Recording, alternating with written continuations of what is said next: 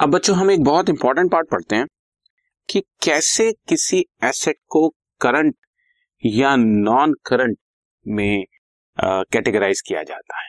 या कैसे किसी लाइबिलिटी को करंट या नॉन करंट में कैटेगराइज किया जाता है।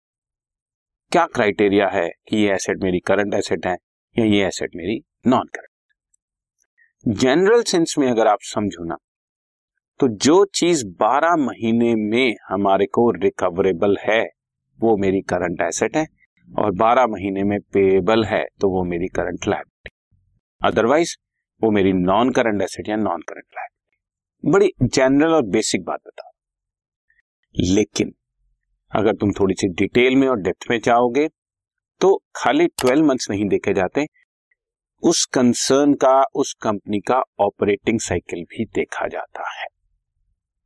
अब ऑपरेटिंग साइकिल क्या है, वो आप समझिए।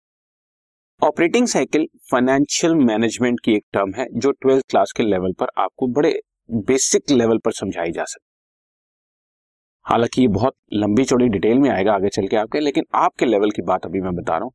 ऑपरेटिंग साइकिल का मतलब किसी एक कंसर्न को जब कैश इन्वेस्ट करना होता है अपनी गुड्स में तो उन गुड्स में से कैश इन्वेस्ट करके वापस उसमें से अपना कैश कन्वर्ट कर लेना। यानी कि कैश को मैंने जैसे लेटर ज्यूम हम लोग शर्ट्स खरीदते हैं और शर्ट्स बेचते हैं।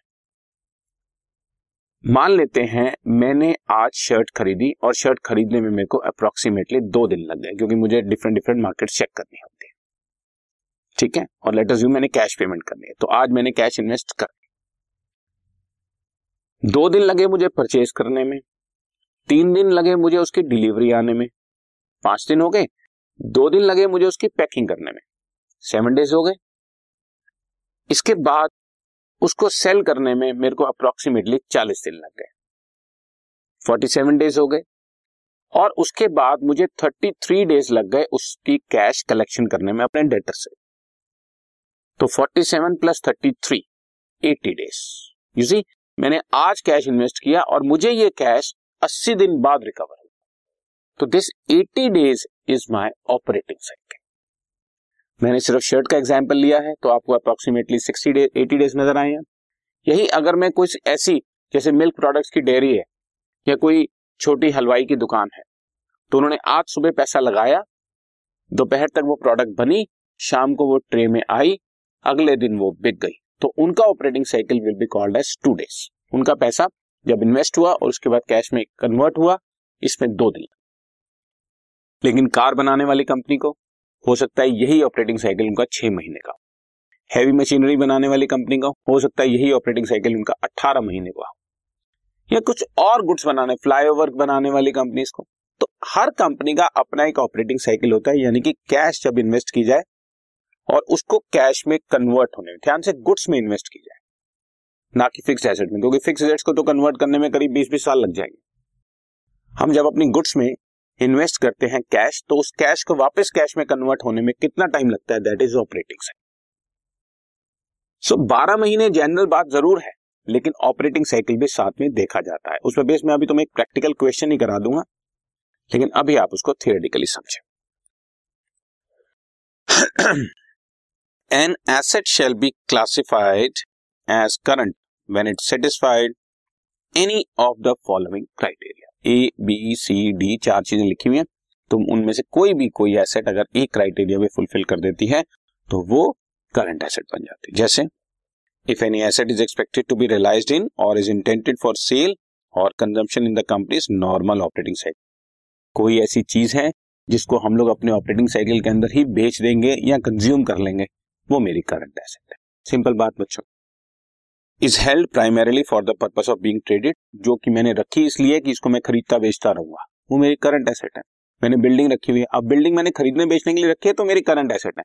लेकिन बिल्डिंग मैंने रखी है कि इसको बिज़नेस में यूज़ करूँगा और पंद्रह बीस साल यूज़ करने के बाद फिर इसको चेंज करूँगा तो वो मेरी फिक्स एसेट बन जाती जिसको help primarily for the use for the purpose of being traded traded का मतलब खरीदते रहना, बेचते रहना, खरीदते रहना, बेचते ठीक है नहीं या is expected to be realise within twelve months after the reporting date that is balance sheet date जिस दिन पर बैलेंस शीट बन रही है, उसके अगले बारह महीने में ये आपका पैसा जो है वो रिकवर हो जाएगा। तो भी वो करंट एसेट की कैटेगरी में चला जाएगा।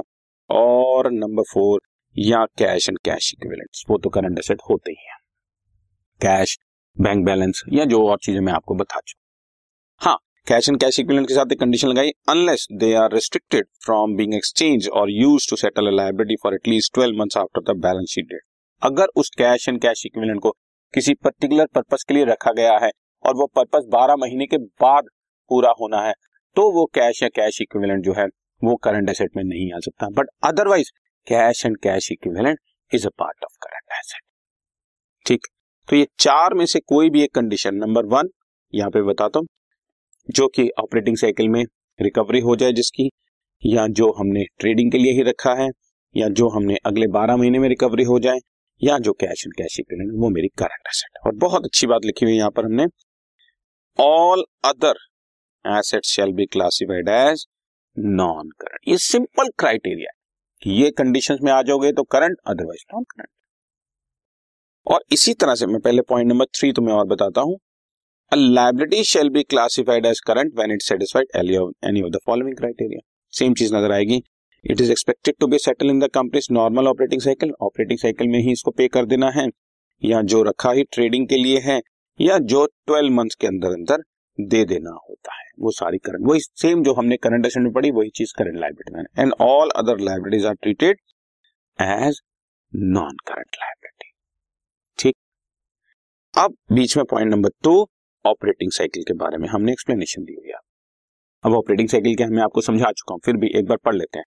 Operating cycle is the time between the acquisition of asset for the processing and their realisation in cash और कैश इक्विवेलेंट्स कोई एसेट खरीदना, ध्यान रहे, यहाँ पर उन्हीं की बात हो रही है जो गुड्स है। गुड्स में पैसा लगाना और उसके बाद सारी प्रोसेसिंग करके उसको वापस कैश में कन्वर्ट करना, जितना पीरियड लगता है that is called are operating cycle where the normal operating cycle can not be identified जहाँ पर आमतौर पर नहीं पता लगाया जाता, वहाँ पर इसको हम 12 महीने ज्यूम कर लेते हैं। इसलिए आमतौर पर स्टूडेंट के माइंड में यही चलता रहता है कि 12 महीने यानी कि एक साल। बहुत सारे लोगों को मैंने यही बोलते देखा है करंट एसेट मतलब बारह महीने सिंपल तो उनके पास कोई सेकंड क्राइटेरिया होता ही नहीं है। थोड़ी नॉलेज की कमी है बट आप लोगों को स्टूडेंट्स को ये पूरी नॉलेज होनी चाहिए कि ध्यान रहे, खाली ट्वेल्व मंथ से यूज़ नहीं होते, इसके साथ ऑपरेटिंग साइकिल भी हमने देखना होता है।